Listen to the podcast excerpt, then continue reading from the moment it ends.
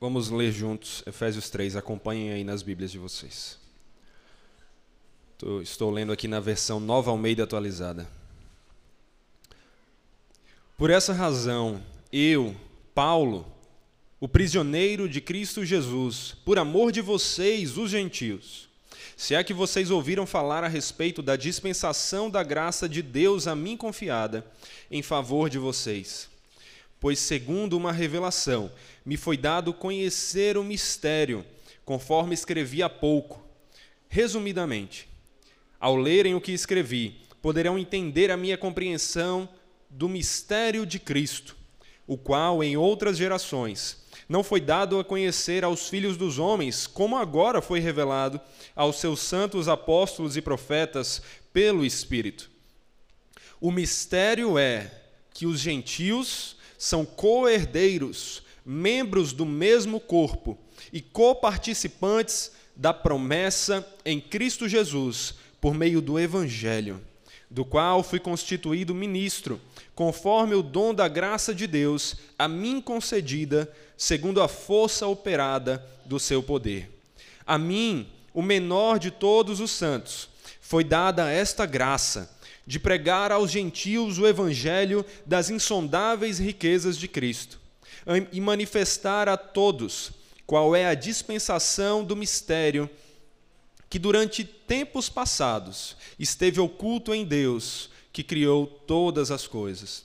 E para que agora, pela igreja, e isso para que agora, pela igreja, a multiforme sabedoria de Deus se torne conhecida dos principados e das potestades nas regiões celestiais, segundo o eterno propósito que Deus estabeleceu em Cristo Jesus, nosso Senhor. Em Cristo temos ousadia e acesso a Deus com confiança, mediante a fé nele. Portanto, eu peço que não desanimem por causa das minhas tribulações em favor de vocês, pois isso é motivo de honra para vocês. Esse texto vai nos apontar uma verdade muito bonita vai nos apontar a união que Deus traz para os povos. E uma canção que me lembra dessa união é que eu queria trazer aqui para a gente meditar rapidamente. Existe uma linda canção chamada Um Só Rebanho, uma canção que inclusive nós vamos cantar aqui logo logo. E ela diz assim, então preste atenção na letra dela. Um só rebanho, um só pastor, uma só fé em um só Salvador em teu amor, unidos aqui, no mesmo espírito, vamos a ti. Um só rebanho, um só pastor, fruto, ó Senhor, desse teu grande amor. Só nós, só nos gloriamos na tua cruz. Se tu louvado, bendito Jesus. Um só rebanho, um só pastor. Ó Cristo, és digno de nosso louvor. Tu és o imã que nos atrai, e só por ti adoramos o Pai. Um só rebanho, um só pastor. Nós esperamos por ti, ó Senhor. É face a face que vamos ver quem nos amou e por nós quis morrer. Que bela canção. Uma canção que nos lembra da mensagem que nós estamos vendo aqui. A mensagem de que povos de todas as línguas, de todas as raças, de todos os locais e de todos os tempos se unem na igreja de Cristo. Não importa a língua, a raça, o local ou mesmo o tempo. Quando nós estamos em Cristo, nós estamos unidos a Ele e unidos uns aos outros na igreja.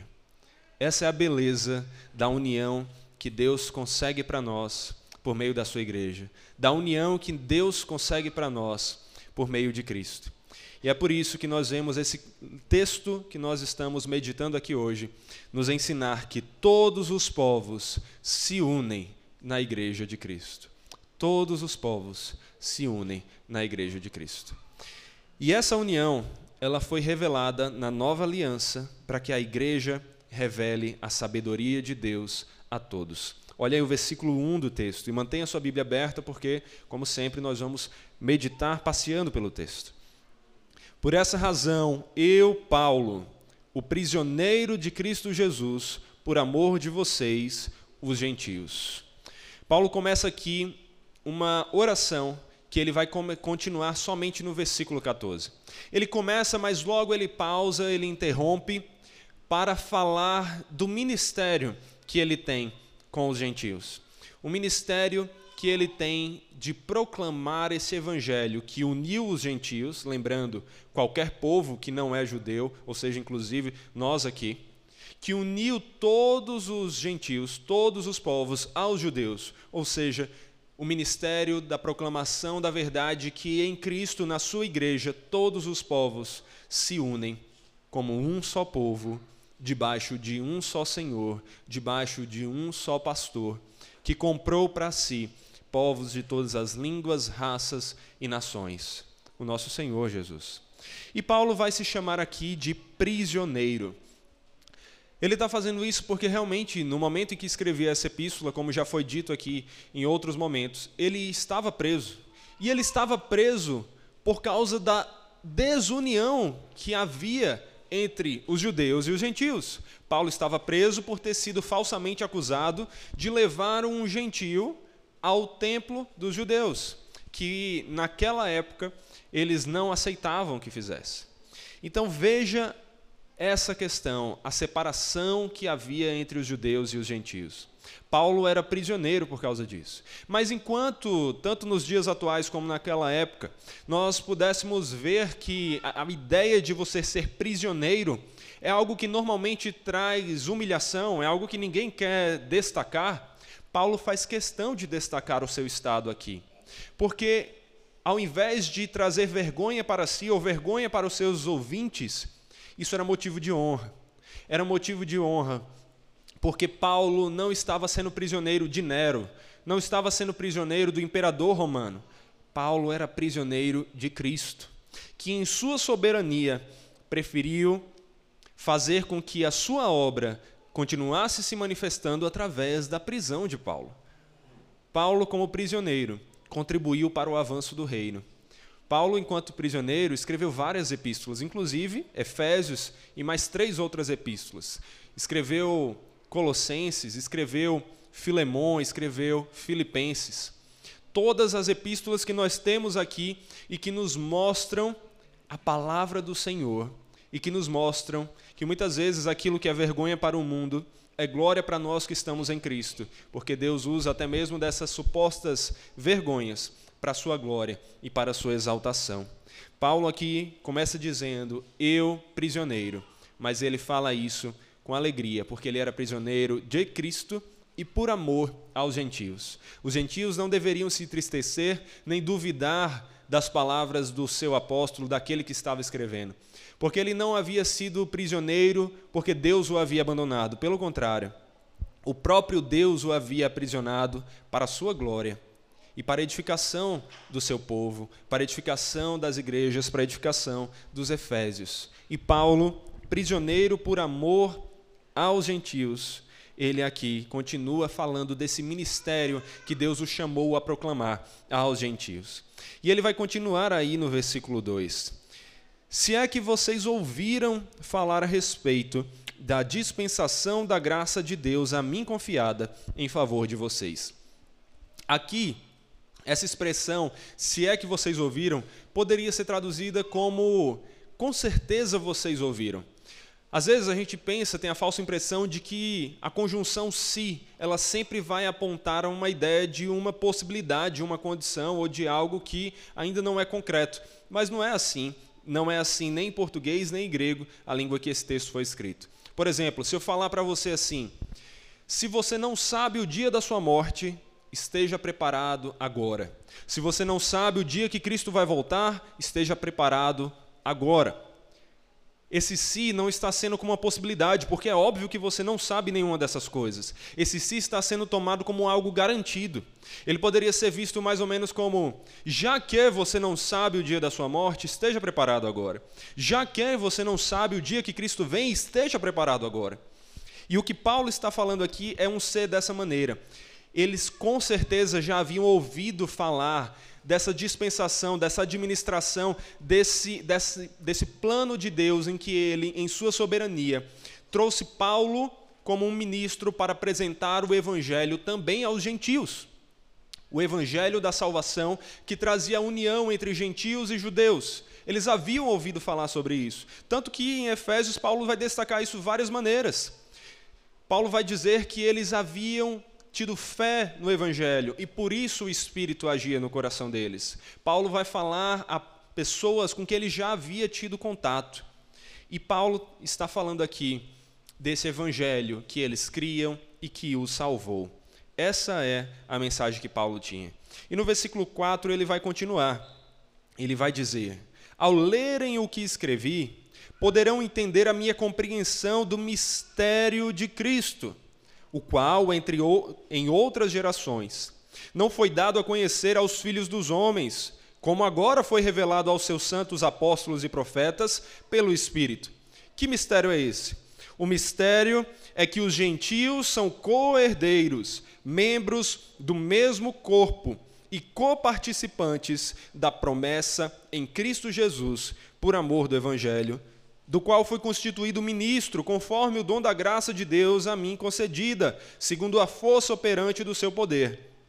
A mim, o menor de todos os santos, foi dado esta graça de pregar aos gentios o evangelho das insondáveis riquezas de Cristo e manifestar a todos qual é a dispensação do mistério que durante tempos passados esteve oculto em Deus, que criou todas as coisas. Semana passada nós vimos como era grande a divisão entre os gentios e judeus. Nós vimos como os gentios eram vistos de uma maneira ruim pelos judeus. Nós vimos, inclusive, agora, relembrando como Paulo estava preso por causa dessa inimizade. Essa era uma inimizade séria, inclusive vale a pena uma revisão aqui. Em Efésios 2, 11 e 12 diz assim: Portanto, Lembrem-se de que no passado vocês eram gentios na carne, chamados incircuncisão por aqueles que se intitulam circuncisão, que é feito na carne por mãos humanas. Naquele tempo, vocês estavam sem Cristo, separados da comunidade de Israel e estranhos às alianças da promessa, não tendo esperança e sem Deus no mundo. Essa era a separação que havia entre os judeus e os gentios. Uma separação que fez com que realmente houvesse muitas discussões, divisões e mesmo guerras, prisões, mortes entre eles. Nós vimos que, segundo Flávio José falou, era tão grave para os judeus a ofensa de um gentio entrar no templo que as autoridades romanas davam permissão para que eles mesmos ao encontrar algo assim acontecendo, executassem o infrator. Essa era a divisão que existia entre eles. Mas essa divisão era por uma incompreensão deles da mensagem do Evangelho, por uma incompreensão do que os profetas revelaram. Em algum sentido, essa mensagem que nós vemos aqui, de que não deveria haver esse tipo de desunião entre esses povos, em algum sentido estava oculto, mas em outro estava revelado. Agora, que tipo de ocultamento acontecia? Não era um ocultamento total, porque os profetas já haviam dado noções de que os gentios, de que os não-judeus iriam se unir aos judeus para adorarem ao Senhor. Isaías 19, 25 diz: O Senhor dos exércitos os abençoará, dizendo: Bendito seja o Egito, meu povo. Bendito seja a Síria, obra das minhas mãos, e bendito seja Israel, minha herança. Isaías está falando aqui que Deus consideraria bendito em igual nível, inclusive coloca tudo junto, em igual nível de Israel, Deus consideraria bendito o Egito e a Síria, dois povos que causaram males a Israel, que perseguiram Israel. Isaías também vai dizer em 66, 18: porque eu conheço as obras e os pensamentos deles, e venho para juntar, para juntar todas as nações e línguas. Elas virão e contemplarão a minha glória. Todas as nações, todas as línguas. Já havia uma profecia a respeito disso. Paulo também estava ciente disso. Tanto que em Romanos 15 ele vai falar: Pois digo que Cristo foi constituído ministro da circuncisão em prol da verdade de Deus, para confirmar as promessas feitas aos nossos pais e para que os gentios glorifiquem a Deus por causa da sua misericórdia. Como está escrito: Por isso eu te glorificarei entre os gentios e cantarei louvores ao teu nome. Também diz: Alegrem-se, ó gentios, como o povo de Deus. E ainda, louvem o Senhor todos vocês gentios e todos os povos os louvem. E também Isaías diz: Virá a raiz de Jessé, aquele que se levanta para governar os gentios. Nele os gentios esperarão. Paulo faz aqui citação de várias passagens do Antigo Testamento, dos profetas, mostrando que Deus, de alguma maneira, havia revelado que haveria um ajuntamento entre os gentios, entre todos os povos e os judeus, e que ele faria um só povo para o adorar. Mas essa declaração não estava clara com todas as letras. De forma que nós vemos, por um lado, alguma revelação, mas ao, ao mesmo tempo algum mistério. E que mistério é esse? O R.C. Sproul diz qual? O mistério exato, que não foi totalmente revelado, é que gentios podem se tornar parte do verdadeiro Israel por meio da identificação com Cristo. Eles não precisam viajar para o Israel geográfico e se tornar judeus, obedecendo às suas leis, sendo circuncidados e assim por diante. Cristo é agora o único identificador do verdadeiro israelita. Em Cristo, todos nós somos israelitas. Todos nós somos o Israel de Deus. Somos o povo de Deus. Porque o Israel de verdade é o Israel da fé. É o Israel da mesma fé que Abraão possuía. Os judeus não foram descartados. Os judeus de verdade, os israelitas de verdade, aqueles que não eram apenas povo étnico, mas um povo que cria na promessa que Abraão creu, eles continuaram como a árvore do Senhor, como a oliveira do Senhor. E nós, gentios, todos os outros povos que têm a mesma fé, fomos enxertados nessa mesma oliveira, fomos unidos a esse povo, de maneira que, como Deus revelou agora na nova aliança, com total clareza, nós estamos unidos em um só povo na igreja de Cristo e para a glória de Deus. Mas quando chegou a plenitude do tempo, Deus enviou o seu filho, nascido de mulher, nascido sob a lei, para resgatar os que estavam sob a lei, a fim de que recebêssemos a adoção de filhos. Na plenitude dos tempos, Cristo veio e anunciou para nós o seu evangelho, o evangelho que traz união entre todos os povos. E ele nos revelou esse mistério, conforme o versículo 9 do capítulo 1 de Efésios, que nós já inclusive pregamos aqui. Ele nos revelou o mistério da Sua vontade, segundo o seu propósito que Ele apresentou em Cristo, de fazer convergir nele, na dispensação da plenitude dos tempos, todas as coisas, tanto as do céu como as da terra. Todos estamos unidos em Cristo.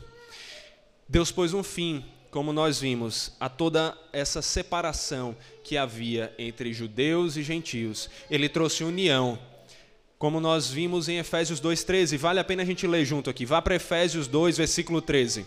Efésios 2:13.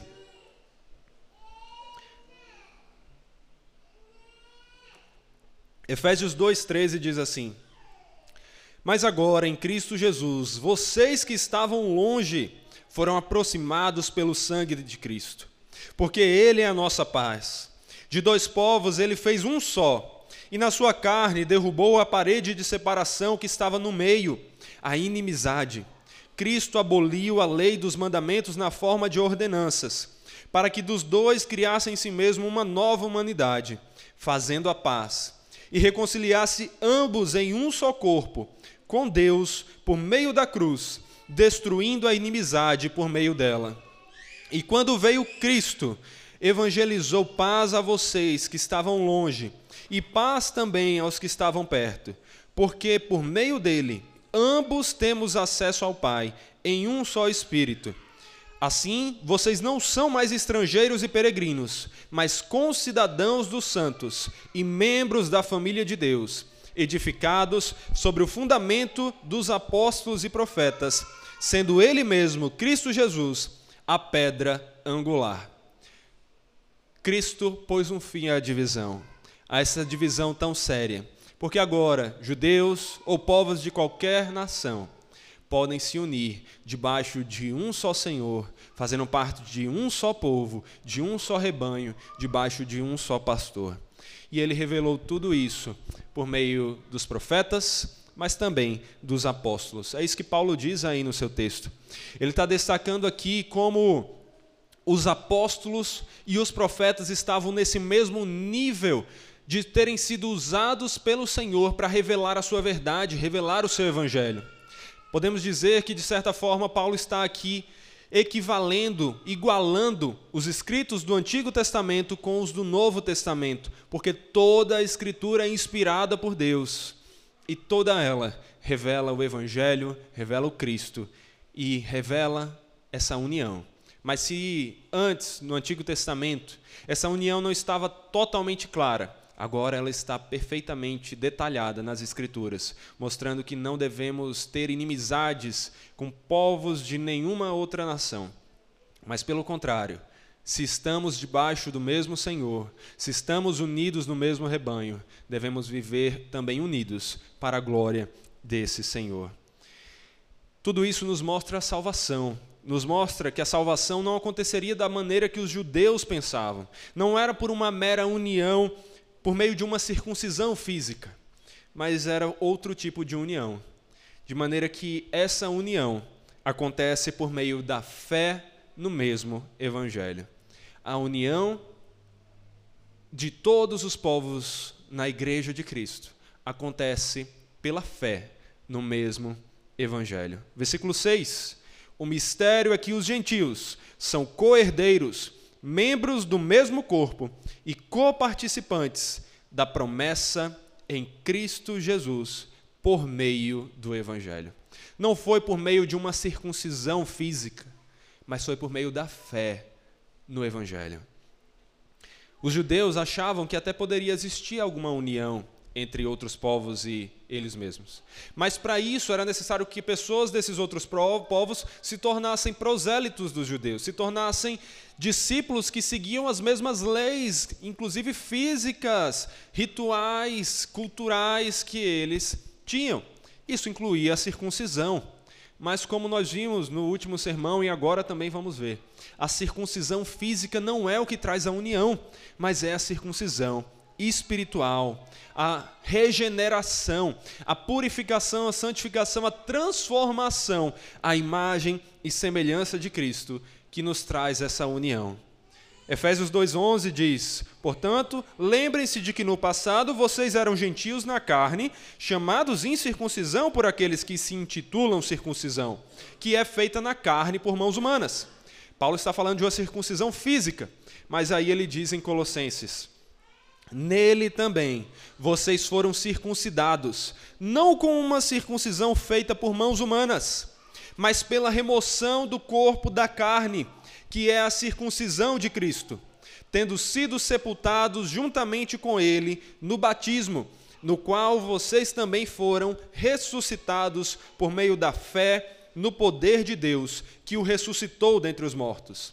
E quando vocês estavam mortos nos seus pecados, e na incircuncisão da carne, ele lhes deu vida juntamente com Cristo, perdoando todos os nossos pecados, cancelando o escrito de dívida que era contra nós e que constava de ordenanças, o qual nos era prejudicial, removeu-o inteiramente, cravando-o na cruz. A união que nós temos com Cristo e com os judeus e com todos os povos não se deve a uma marca física, mas uma marca espiritual. A marca da regeneração, dessa circuncisão espiritual, do Deus transformando o nosso coração, tirando dele aquele desejo pelas obras da carne, nos tirando da escravidão do pecado e da morte no pecado, nos dando vida e nos purificando e abrindo nossos olhos e nos guiando para andar de acordo com a vontade dele. É essa a marca que nos une, que une todos os povos debaixo de um só Senhor. em um só rebanho, na igreja de Cristo. É a fé no mesmo evangelho. A fé que vem pelo ouvir e ouvir pela pregação da palavra. Como diz Hebreus, de fato, sem fé é impossível agradar a Deus, porque é necessário que aquele que se aproxima de Deus creia que Deus existe e que ele recompensa os que o buscam.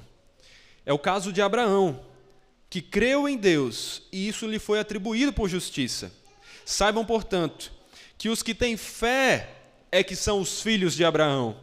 Ora, tendo a Escritura previsto que Deus justificaria os gentios pela fé, preanunciou o Evangelho a Abraão, dizendo: Em você serão abençoados todos os povos, de modo que os que têm fé são abençoados com o crente Abraão.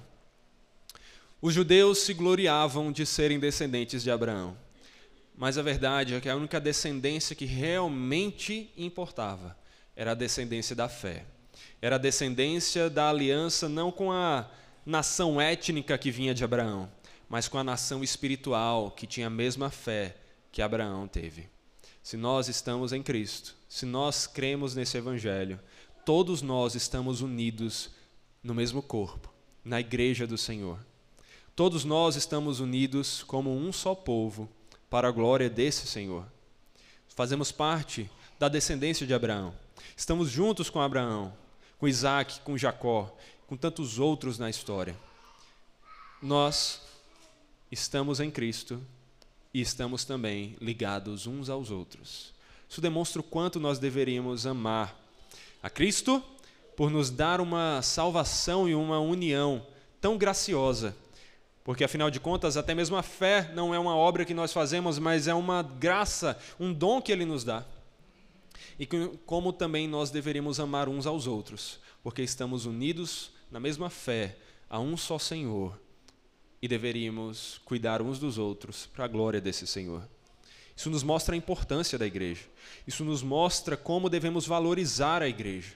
Como devemos valorizar o, a membresia, o estarmos juntos aqui, o cultuarmos ao Senhor juntos não despreze a igreja, não caia nessa teologia furada de desigrejados que acham que o que importa é ter um relacionamento com Cristo desligado de um relacionamento com as pessoas.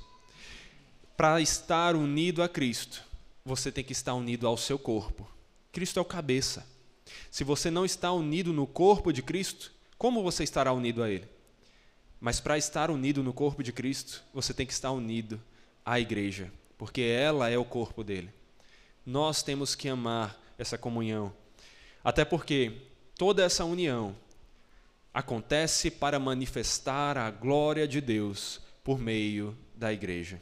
O versículo 8 diz assim: A mim, o menor de todos os santos, foi dado esta graça de pregar aos gentios o evangelho das insondáveis riquezas de Cristo e manifestar a todos qual é a dispensação do mistério que durante tempos passados esteve oculto em Deus, que criou todas as coisas.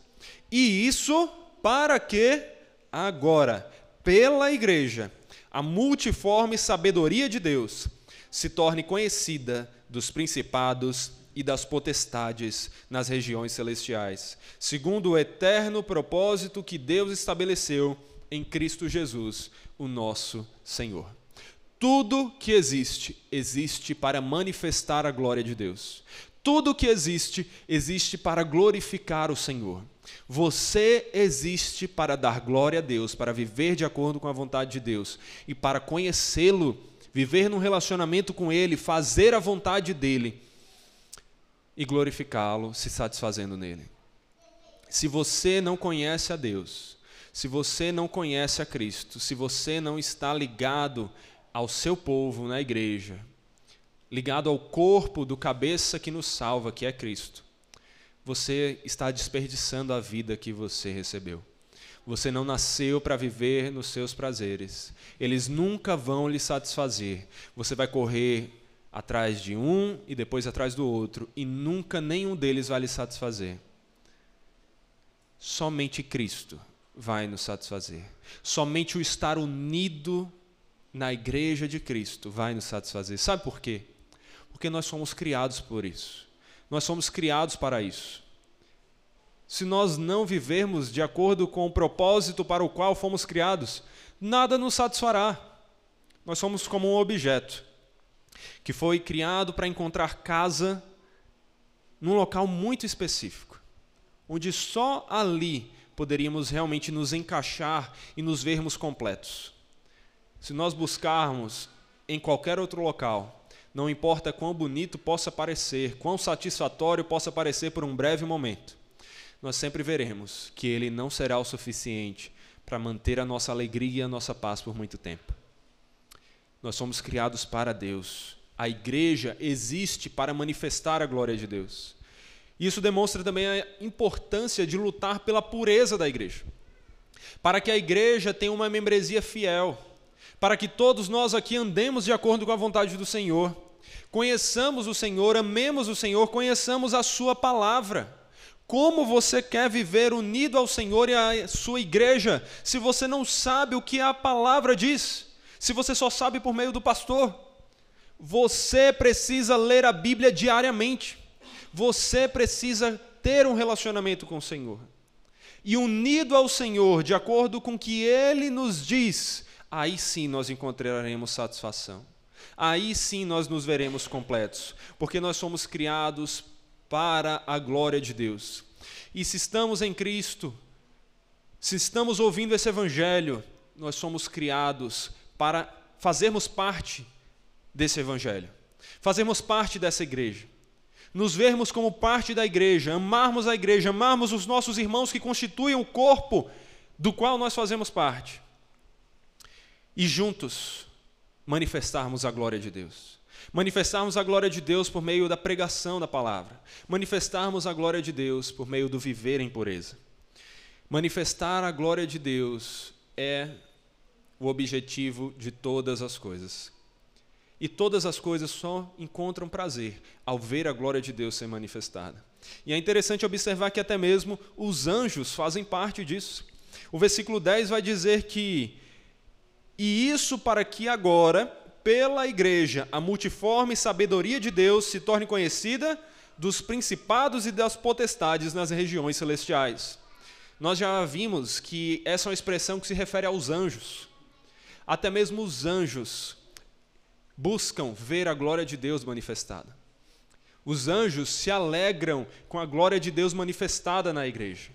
E Deus, em sua soberania, quis manifestar a sua glória a toda a criatura, inclusive aos seus anjos. Não é novidade que os anjos se interessam por ver a obra de Deus na igreja. Lucas 15 diz: Eu afirmo a vocês que a mesma alegria existe diante dos anjos de Deus por um pecador que se arrepende. Os anjos se alegram quando um pecador se arrepende, porque eles se alegram de ver que mais um viu a beleza do Senhor deles e quer viver para glorificar esse Senhor.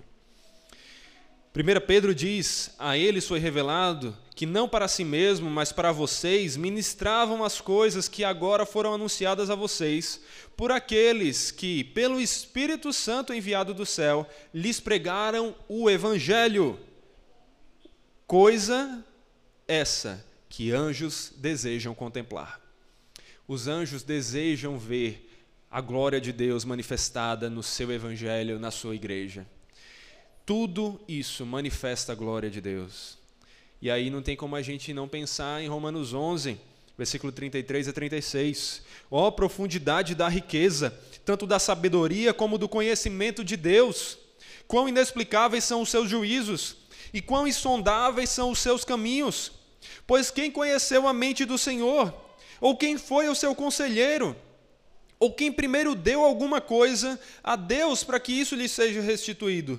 porque dele, por meio dele e para ele são todas as coisas para sempre.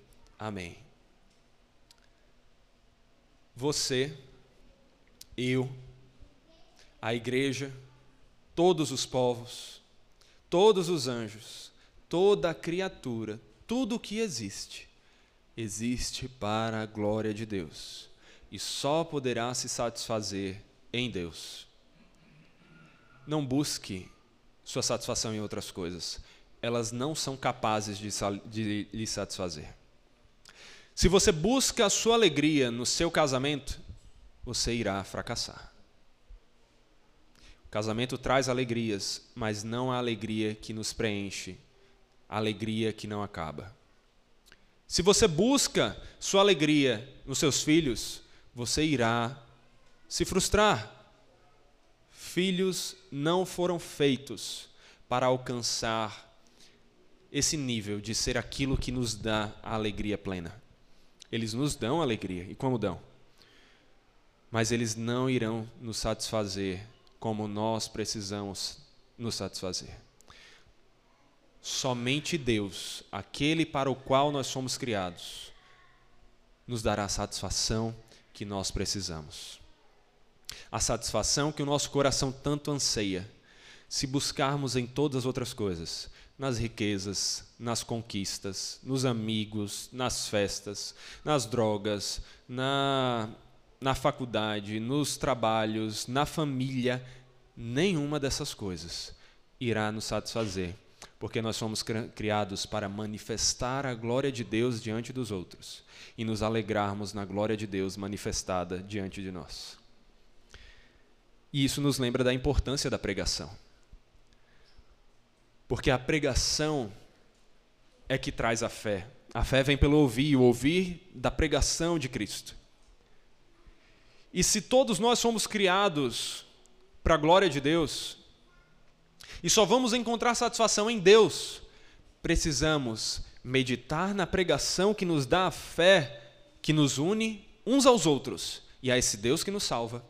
E precisamos pregar o Evangelho para que os outros também encontrem essa verdadeira satisfação. Tem pessoas à sua volta que não creem no Evangelho. Tem pessoas na sua família, entre os seus amigos, seus colegas, seus conhecidos, que não têm essa fé. Pregue, seja um instrumento. Paulo diz: Eu, o menor de todos os santos, recebi a honra de pregar esse Evangelho. Você também recebeu um chamado semelhante. Todo cristão é um missionário ou é um impostor. Se você não prega o evangelho, você não é cristão. O cristão é chamado para fazer discípulos de todas as nações. A pregação está presente na sua vida? Você fala de Cristo para outras pessoas? Ou você nem sequer menciona o nome de Deus? Ou no máximo diz Jesus te ama? Conheça o Evangelho e pregue o Evangelho. Porque tudo isso é para a glória de Deus e foi para a glória de Deus que você foi criado e tudo foi criado. E é só na glória de Deus que nós encontraremos a satisfação que vem da fé, a fé no Evangelho. Por fim, essa união que acontece por meio da fé no Evangelho é uma união que nos dá acesso confiante ao Pai, mesmo diante das tribulações. Versículo 12 em Cristo temos ousadia e acesso a Deus com confiança mediante a fé nele. Por quê? Versículo 6 vai falar: agora nós somos co-herdeiros. Nós fazemos parte dos herdeiros do Senhor. Por quê? Porque fomos adotados como seus filhos. Por quê? Porque agora somos partes do mesmo corpo. Estamos unidos no corpo de Cristo. Por que temos acesso confiante ao Pai? Porque somos coparticipantes da mesma promessa. As promessas reveladas no Antigo Testamento aos judeus também se aplicam a nós, israelitas pela fé. Nós estamos agora unidos no mesmo povo, temos as mesmas promessas, desfrutamos das mesmas bênçãos, somos irmãos, co-herdeiros do Filho unigênito do Senhor, Cristo Jesus. Tudo isso por meio da fé. E é essa fé que nos une como irmãos de Cristo, que nos dá a salvação, que nos faz viver debaixo desse Senhor, que nos dá confiança de nos achegarmos a Deus. Temos acesso ao Pai, podemos clamar: Abba, Pai porque o Espírito testifica em nosso coração de que em Cristo, pela fé no Evangelho, fomos adotados e fazemos parte do mesmo povo. Essa é a beleza da igreja. Essa é a beleza do Evangelho. Essa é a beleza de Cristo que nos abençoa com tudo isso. Você não deve temer orar ao Senhor. Você não deve achar que precisa da mediação de um homem, de um pastor, de um padre, de um amigo para orar ao Senhor. Se você está em Cristo, você é coerdeiro de Deus, você faz parte do corpo de Cristo, você desfruta das bênçãos e das promessas do povo de Deus, você tem acesso ao Pai graciosamente por meio de Cristo.